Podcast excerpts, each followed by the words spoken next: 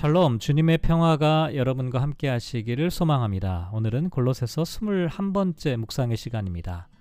성경 본문은 골로새서 3장 1절부터 4절까지 말씀이고 함께 묵상할 제목은 위의 것을 찾으라 위의 것을 생각하라입니다.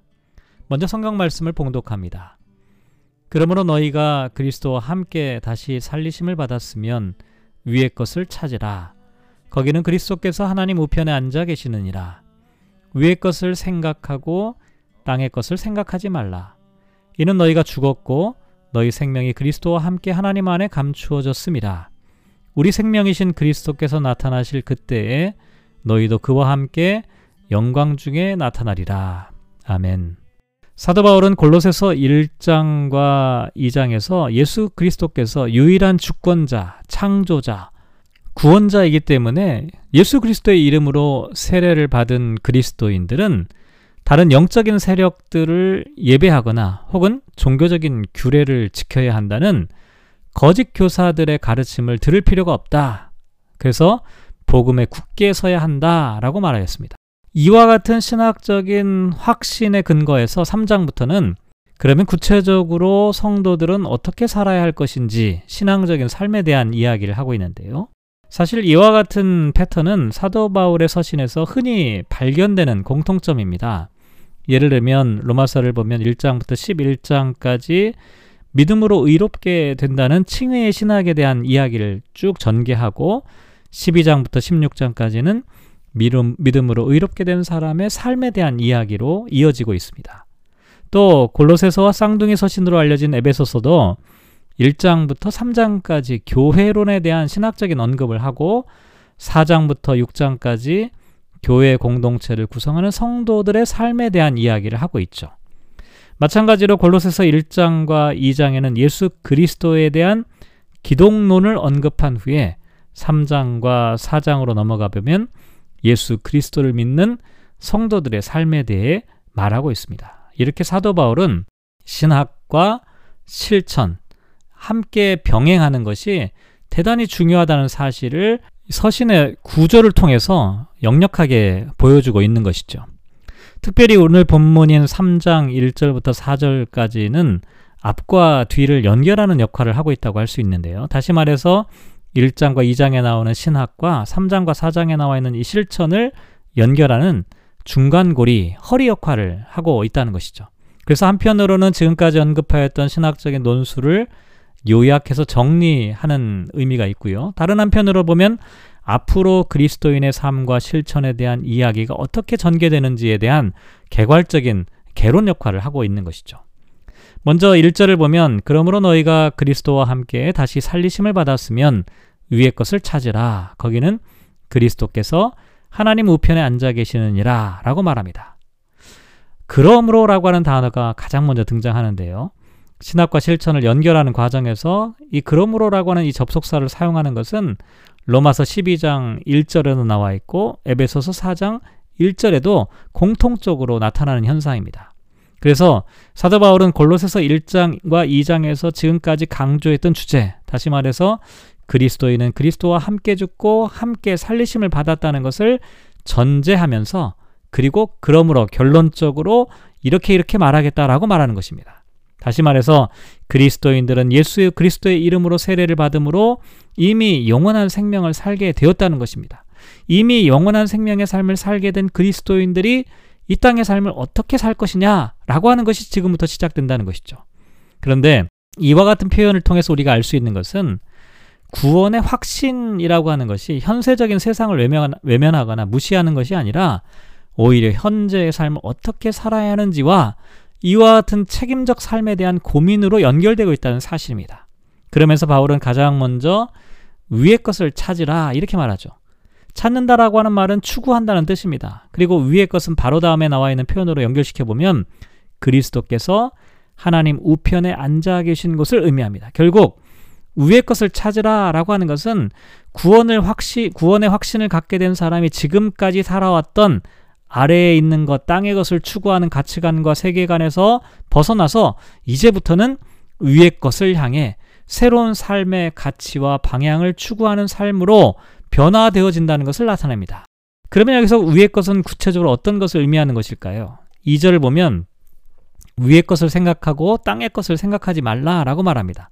1절에서는 찾으라 이렇게 명령했는데 2절에는 생각하라 생각하지 말라 이렇게 명령하고 있는데요. 사실 두 단어의 표현은 다르지만 삶의 가치관과 방향을 찾고 생각한다는 점에서는 크게 다르지 않습니다. 오히려 중요한 것은 어떤 게 위의 것이고 어떤 게 땅의 것인지를 구분하는 것인데요.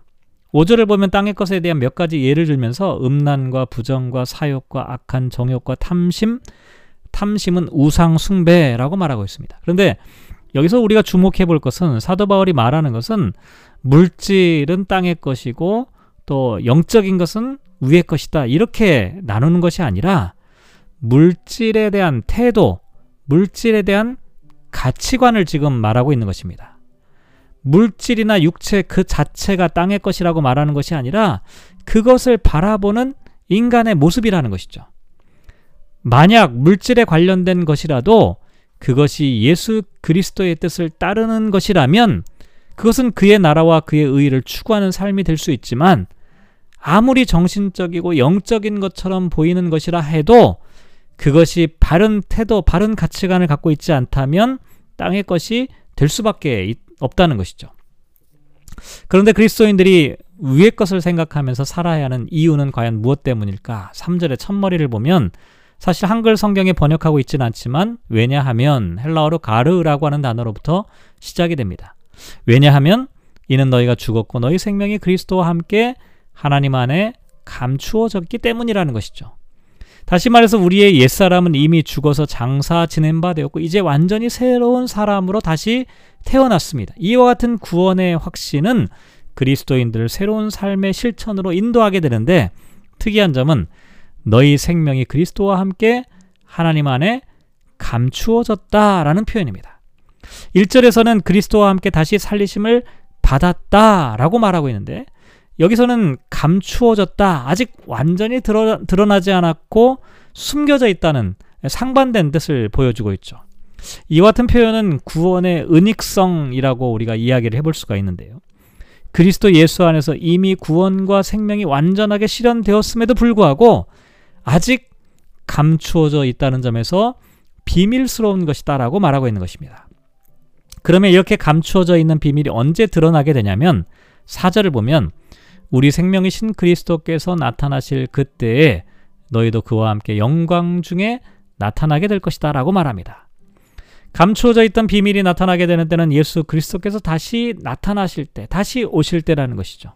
그리스도께서는 이미 하늘 보좌에서 세상을 통치하고 섭리하고 계시지만 아직까지 그것이 감추어져 있을 뿐이라는 것이죠. 그리고 그리스도의 나타나심과 함께 모든 비밀이 폭로되고 드러나게 된다는 것이죠. 이런 점에서 생각해 볼 때 그리스도인의 미래는 불확실한 미래가 아니라 확실한 미래, 정해진 미래입니다. 다만 현재까지 드러나지 않고 감추어져 있을 뿐이죠. 그래서 그리스도인의 믿음과 소망은 불투명한 현실 속에서 단순히 현실을 긍정하는 막연한 소망이나 환상 같은 기대가 아닙니다. 오히려 확실하게 이미 성취된 하나님의 영광을 선취한 사람으로서 흔들림 없는 믿음과 소망을 갖는 것이다. 이렇게 말할 수가 있습니다. 바울은 이렇게 확고한 믿음과 소망으로 살아가는 그리스도인 삶에 대한 구체적인 내용은 5절 이하에 자세하게 언급하고 있습니다. 이 부분은 다음 시간에 함께 생각해 보도록 하겠습니다. 오늘 말씀을 묵상하면서 이렇게 기도하면 어떨까요? 위의 것들, 즉 하나님의 나라와 그의 의를 추구하는 삶을 살게 하소서. 땅의 것들, 물질에 대한 탐욕과 욕망, 부정직한 태도를 버리게 하소서. 우리의 생명이 그리스도와 함께 하나님 안에 감추어져 있지만 주님께서 나타나실 때까지 흔들림 없는 믿음으로 살아가게 하소서. 우리의 생명이 그리스도와 함께 영광 속에 나타나, 나, 나, 나타나게 될 것을 소망하며 살아가는 사람이 되게 하소서. 사랑하는 성도 여러분, 오늘 하루를 살아갑니다. 위의 것을 찾으라, 위의 것을 생각하라 라고 말씀하셨습니다. 오늘은 특별히 하늘을 좀 바라봤으면 좋겠습니다. 하나님께서 우리에게 허락하신 이 아름다운 창조 세계가 하나님의 뜻에 합당하게 되어질 수 있도록 우리에게 맡겨주신 청직의 직분을 잘 감당하는 것이 위의 것을 찾고 위의 것을 생각하는 삶이 아닐까 생각해 봅니다. 오늘 하루 이렇게 하나님을 바라보고 하나님께 영광 올려드릴 하나님의 나라와 하나님의 의를 추구하며 살아가시는 저와 여러분 되시기를 주님의 이름으로 축복합니다.